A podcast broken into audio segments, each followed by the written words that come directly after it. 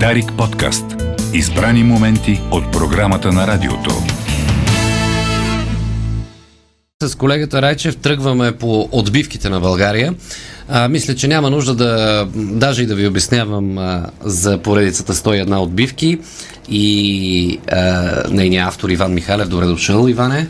Здравейте, добро утро на вас и на слушателите. Защото, сега припомниме, има ти отбивки от, от, от доста време вече. От доста, ще станат години, колко години? Еми, май 10 ще станат. Аз да. преди 10 години нямах нито книжка, нито кола. И един хубав ден така се случи, че изкарах книжка и се чуих какво да правя с тази кола. И почнахме да ходим насам натам и ето вече 10 години.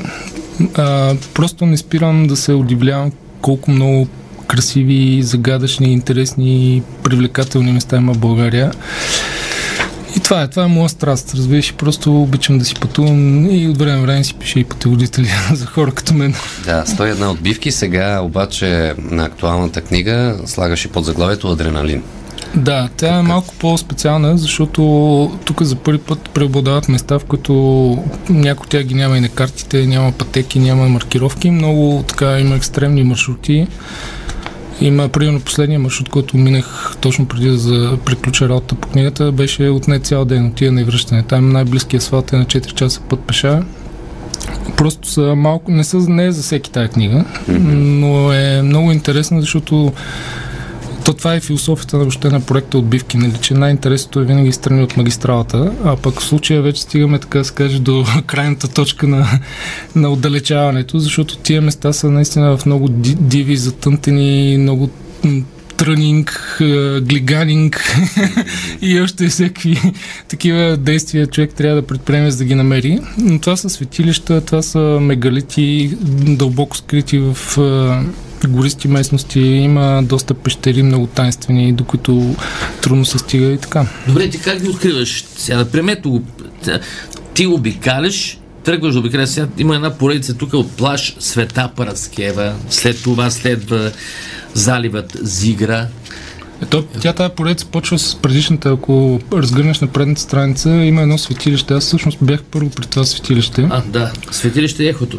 Ехото, да. Това е едно ново открито, то не е ново, ми е ново открито светилище, има маркировка до него и е, се намира съвсем близо до Бегликташ, което всички го знаят, нали, то е до Приморско. Okay. На времето всичките тия места, за които ти каза, са били част от резерват и по- по-важното е, че там била резиденцията на тато в Перла и е било забранено да се, да се разхожда човек така свободно и тези места дълги години са стояли в неизвестност за широката аудитория. И аз всъщност първо бях до това светилище, което един местен гид ме опъти как да го намеря. Там е много интересни мегалити, много, наистина много интересни, не съм между други такива камъни и, и после той ми каза, бе, ако искаш можеш да се пуснеш по пътеката и да стигнеш до, до тия заливчета. И въобще то целият район между Аркутино и Приморско е пълен с такива скрити заливи, приличащи на фьорди, има много интересно. Там е този Света Парскева е може би последният действен плаш по Българското Черноморие. Там няма път до него, за щастие, и поради тази причина... То там туристи... Няма и туристи, да. Може би ходят лятото пеша, но е на около, да кажем, 30-40 минути пеша от Бегликташа. Поне сега прочетох преди час тук за, за плажа Корал, който иска да стане резервата, да няма постройки, да бъде само за, само за къпане. И, да, много хубаво би било, но нали казвам, до Корал има плаж, пък до това няма път. А, има път, пък до този плаж няма път. Няма път. А до а другите, до този залив Зигра, също ли няма? Наблизо минава един нещо като черен път до Зигра. А, не знам откъде тръгва, предполагам, че от Приморско. Но също е много диво и такова. Значи този, да обясним за слушателите, защото те не виждат това, което ти виждаш. А, Залива Зигра е каменист. Той е изпълнен с... А, там няма пясък, но е изпълнен с много интересни а, такива образования камъни, които са... огромни. Огромни, да. Като мегалити изглеждат. Даже аз лично много ми напомня на Бегликташ. Все едно представи си на Бегликташ, само че си изглед към морето. Много има такава мистика и според мен някои от тия камъни нищо чудно да са били обработвани в древността от човешка ръка. Да, да всеки има GPS координата. Казвам на Чарли, за, за Зигра го. Да. да. А, има GPS координати точно поради тази причина, с която почнахме, че до много от местата няма пътеки, няма маркировки. Човек за да ги намери, му трябва да е зареден телефон. Вкарваш си координатите и сега има, нали, тук малко за напред, нали, има приложения, които ти показват и предполагаеми пътеки или там, където има пътеки, но не са маркирани, ги виждаш на, на тия приложения. Но дори само в Google да си го вкараш, нали, пак може да стигнеш до тия места. Как става, Иване, намирането на, на, на, на отбивката? А, смисъл, как аз ги намирам? Да. да. Ами, аз много контактувам с хора, даже първоначалната идея за тази книга беше да, да бъде изцяло провокирана от читатели. Много хора, които имат предишните книги, ми пишат, знаете ли го това място? И аз така си ги трупам в един списък. И в един момент си мислих, че проект отбивки може да стане като с отворен код, така всеки да добавя. И в нашата фейсбук страница в, на отбивки също имаме, така, провокираме дискусии, предложете ново място и така. И в един момент а, започнах много да, така, да, да събирам такива места, които за самия мен, нали, смятай след 7 написани книги са неизвестни. А пък а, и други се получават така в движение, нали, търсейки едно място, намирам друго, както беше тук с тия заливите, за които сега си говорихме. Аз всъщност стих заради това светилище, но научих за залива за игра покрай него. И така, всичко е малко на късмет, нали? но то има една мисъл на, на това Франс, аз много обичам да цитирам, че случайността в крайна краща е Бог. Нали? А, а какво друго нали, е пътешествието, ако не е метафора на самия живот, нали? защото ти извървяваш някакъв житейски път от точка А до точка Б, през цялото време преодоляваш някакви препятствия, а, губиш се, намираш се и така. И всъщност пътешествието е някакъв, някакъв вид а, житейска метафора. Господ ни води някъде. Така че аз съм си такъв, обичам много да се губа. Има даже места, в които ми е любимо да се губа, в Родопите. А, там просто имам чувството, че има, има места специални в Родопите, които са като портали към друго измерение. Значи там просто някакси сетивата ти се настройват на друга частота и ти започваш да... Няма, няма шумово замърсяване, няма телефони, няма интернет, няма дори самолети не минат и просто чуваш много добре собствения си глас и намираш отговори на въпроси, които те мъчат в ежедневието, но някакси не си си дал сметка, не си успял да им намериш отговорите. Има такива места, това последното, което успях в Родопите да посетя и го вкарах, то е точно такъв портал, просто е място, в което се смайваш, не просто виждаш нещо красиво, а, а просто започваш да си задаваш хиляди въпроси как е възможно това да се случи, нали? То е някакво чудо на природата. Значи, това то се казва Саръкая, жълтия камък превод. Турски представлява една огромна канара, 60 метрова. Представи си това сигурно 10 етажна сграда. И долу има а, малка пещеричка, която е най-вероятно е Божие творение, не е обработван, поне няма доказателство, че е дело на човешка ръка. Yeah но се намира в един много такъв а, рит недостъпен в Родопите. До него, както ти казах, най-близкият асфалт е на 4, 4 часа път пеша на около 15 км и се минава през едни местности, в които единствено мечки живеят. Там няма, няма хора. Има една единствена изоставена махала, в която живее човек и половина. А, смисъл има един, който живее постоянно и един, който живее само лятото. Аз се запознах с него. Той гледа крави. Да те стигат пеша до там? А, те хора ходят пеша, да, аз направо се изумих как изобщо живеят там. Няма ток, няма интернет, няма, няма телевизия, няма нищо и гледат крави човек, насред нищото. Това е изумително. Значи, легендата е, че това място е било тази махала, е била създадена от кюртски преселници още по турско време, и които там са, то, то самото име на махалата подсказва, че са били а, такива скотовъдци, хора, които са гледали животни а, тя се казва Мумджи Дам, дам на, на, на турски и на, и на Дам е, обор. Животните, да, да, където гледа животни. Да, да, да, да. И нали, никой не знае кой е този Мумджи, който му е бил там обора. Нали, това вече историята мълчи, но, но факт, че до ден днешен неговите пра-пра-пра наследници още гледат там животни.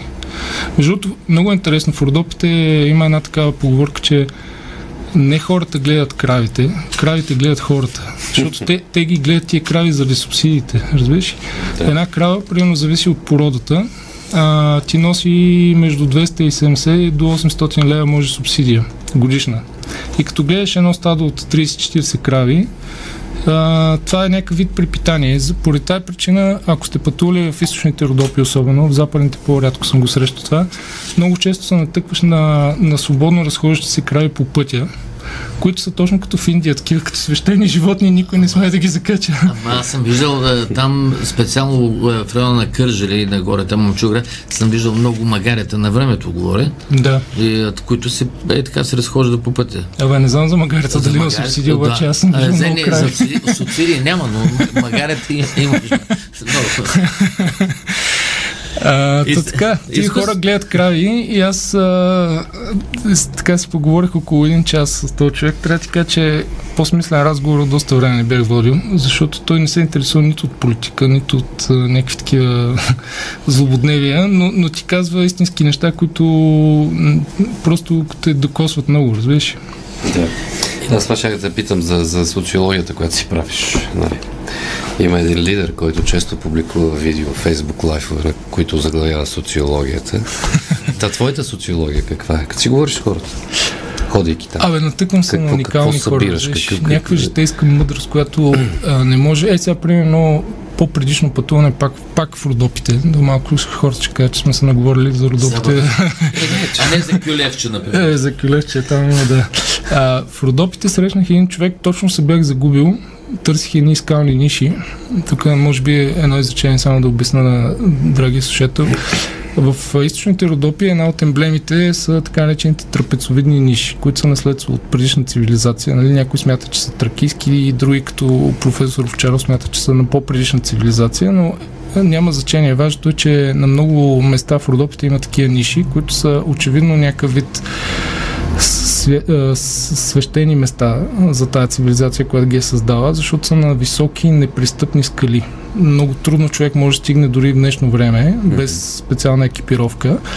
И много малко са местата, на които можеш да видиш такива трапецовидни ниши на, на нивото на земята, където може да ги пипнеш. Дори те, на това място специално, където ходих да ги търся, имаше, имаше огромни, в които можеш да седнеш, те са като футьойли, просто толкова са големи, че можеш да седнеш човек в тях. И аз знаех, че там има такива ниши, обаче много се утех там, много горист такъв участък. И точно в този момент, в който си казвам, аз стига толкова загубих се, и в този момент се появява един човек от нищото. И, и не само, че аз затова ти казах, че случайността е Бог. Значи той не само, че се появи в точния момент, ми се оказа и точният човек, защото той е отраснал на това място. И аз като го питах за тия ниши, той каза, о, ела, сега ще заведа, аз тук си играх като малък. И почнахме нали, да се разхождаме из горичката там провирайки се между хръсталаци и така, той и си говорим с този човек. Такива мъдрости ми наговори. Аз, а, примерно, той, той се занимава, ето ще дам един пример да, да ме разбереш. А, той се занимава с а, строителна дейност. Има нещо като малка фирма и, и, и ремонтира стари къщи. И той ми каза нещо много мъдро. Вика, преди да реша дали да оправя една къща, дали да я взема за да я ремонтирам, отивам първо на гробищата на селото или на махалата. Mm-hmm. И аз така го поглеждам и очудвам, викам, какво, защо пък ходиш на гробището? Не? Той каза, искам да видя колко са живели хората, които, колко години. Ако са живели 90 години, 100 години, значи водата в тази местност е добра. Защото вика, храна може да намериш всякъде, навсякъде, но водата е много важна. Значи водата е здраве и, и дълголетие. Нали? Много мъдро, аз никой не би ми хрумнал такова нещо, но този човек каза, като видя, че са живели по 90 години, значи тази къща става да я взимам. е, такива някакви мъдрости. Да. да. Също така, не знам дали знаеш, в Родопите всеки мъж над 18 в пълнолетна възраст е иманяр. Те се занимават с това да търсят монети, артефакти. Там, знаете, в Родопите е пълно с такива... Обаче пък няма кръци, няма, няма честни, са. честни хора. Аз в Буйно съм бил и, и там съм виждал дали хора, мъж и жена на по 100 години, които работеха нещо там на нивата. И не се заключваха къщите за гости и аз се заключих той каза, защо заключваш? Викаме, аз така съм свикнал. Тук никой не краде. Значи, Там то- са оставени такива по шосета са направени беседки, където има сол, пипер, всичко, който отива, сяда си на маста, след това се почиства и заминава. Абсолютно. Не, то същия човек ми подари, ако щеш вярвай, аз на който го разказвам, никой не ми вярва, но ми подари монета на 3000 години, древногръцка монета, която той е открил там. А, това са тия така речени Маронеи. Марония е град в Гърция. На- Значи той е от времето на Омир. Значи още в, в Илиада е споменат. И а, имало търговци, този град се е занимавал с производство на вино и имало много търговци, той е на морето. И, и тези търговци са търгували с цялата тракийска, не империя ми, как да го кажем, тракийските земи. Да. Те са идвали в нашите източни родопи тук да продават някакви зехтин, такива неща. И са плащали местен данък под формата на тези маронеи. Те са вид бронзови монетки, много, много дребни са такива. На тях има един кон изобразен и на гърба пише Марония. А човек, човека знае ли с- стоеността на тази монета? Знае, е? не само, И аз това ти казвам, те се занимават с, те са и маняри, бе, човек. Те, той, той ми каза, че в, около тяхното село, айде няма да казваме кое е селото, на, Да, не някакви кое е хора, село. да. Но около тяхното село са намерени много такива, даже ми обясни как ги намират. Той има, те им казват на турски ишерети. Това са знаци в скалите. А, значи явно хората, като са бягали някога от нещо си, може би хунски нападения, може би някакви други катаклизми са случили, но са бягали и са ги заравили тия маронеи в някакви съдове глинени, да кажем, и са оставили шерети на скалите, за да, за да ги намерят после. И, и сега всъщност по тия шерети и маниарите ги намират. Той ми показа, аз ще покажа после след предаването на снимка да видиш а, какво представлява този знак, изсечен в скалата. А, и каза, ето тук долу е имало под този камък е имало и маниарски такова. И то верно си личи, просто си личи, че е Че е копано там. копано, да. Той по същия начин с такъв един знак е намерил голямо количество такива. Не е с металотърсачи. А, и ползват металотърсачи, А, ползват. но и шерета им казва къде да търсят. Къде да търсите? Защото а, почти няма, ето сега аз примерно, моите корени са от а, Северна България, Централна Северна България. Абе няма населено място, около което да не бъка от легенди за, за иманета, за, за, за тайни пещери. И в повечето случаи са верни. и, и най-вероятно са верни. Да. Абсолютно Защото то, за да го има този мит и тази история, значи нещо има в дъното. Абсолютно. Да.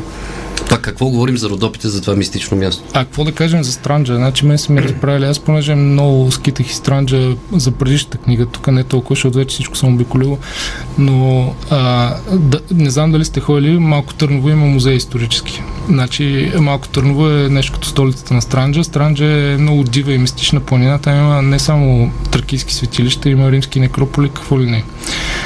Значи в музея в Малко Търново има едно единствено златно нещо. Това са някакви обици, мисля, че беха, а, които са намерени на Мишкова нива. Това е едно от а, там големите тракийски светилища. А хора, с които аз си говорих, те са там врели, кипели, знаят всичко, нали? Казват, че десетки, хиляди, не знам, сигурно стотици са намерените златни предмети. Просто ги няма, изчезнали са. В музея има едни единствени обици, даже ми обясниха как са попаднали в музея. Просто човека, който ги е намерил, не е бил сам като ги е намирал и е имал свидетели и се е наложило да ги Да ги остави. входират. Да, 101 отбивки адреналина, уважаеми слушатели, по постъпките не само на Иван, на Иван Михалев, разбира се, постъпките на, на България. А, и, и, и кривайте, както казваше господин Ибрахим от, а, от онази На, постановка. на Корана. Да, е. Не, не пътувайте по, са, по магистралите, Забранете си, страни. магистра... Забранете си магистралите. Карайте по малките. Дишайте. Защото ако кара така от Париж към Истанбул магистралата, магистралата няма нищо да видиш. Иване, благодарим ти и друга А, и аз благодаря, беше много интересно.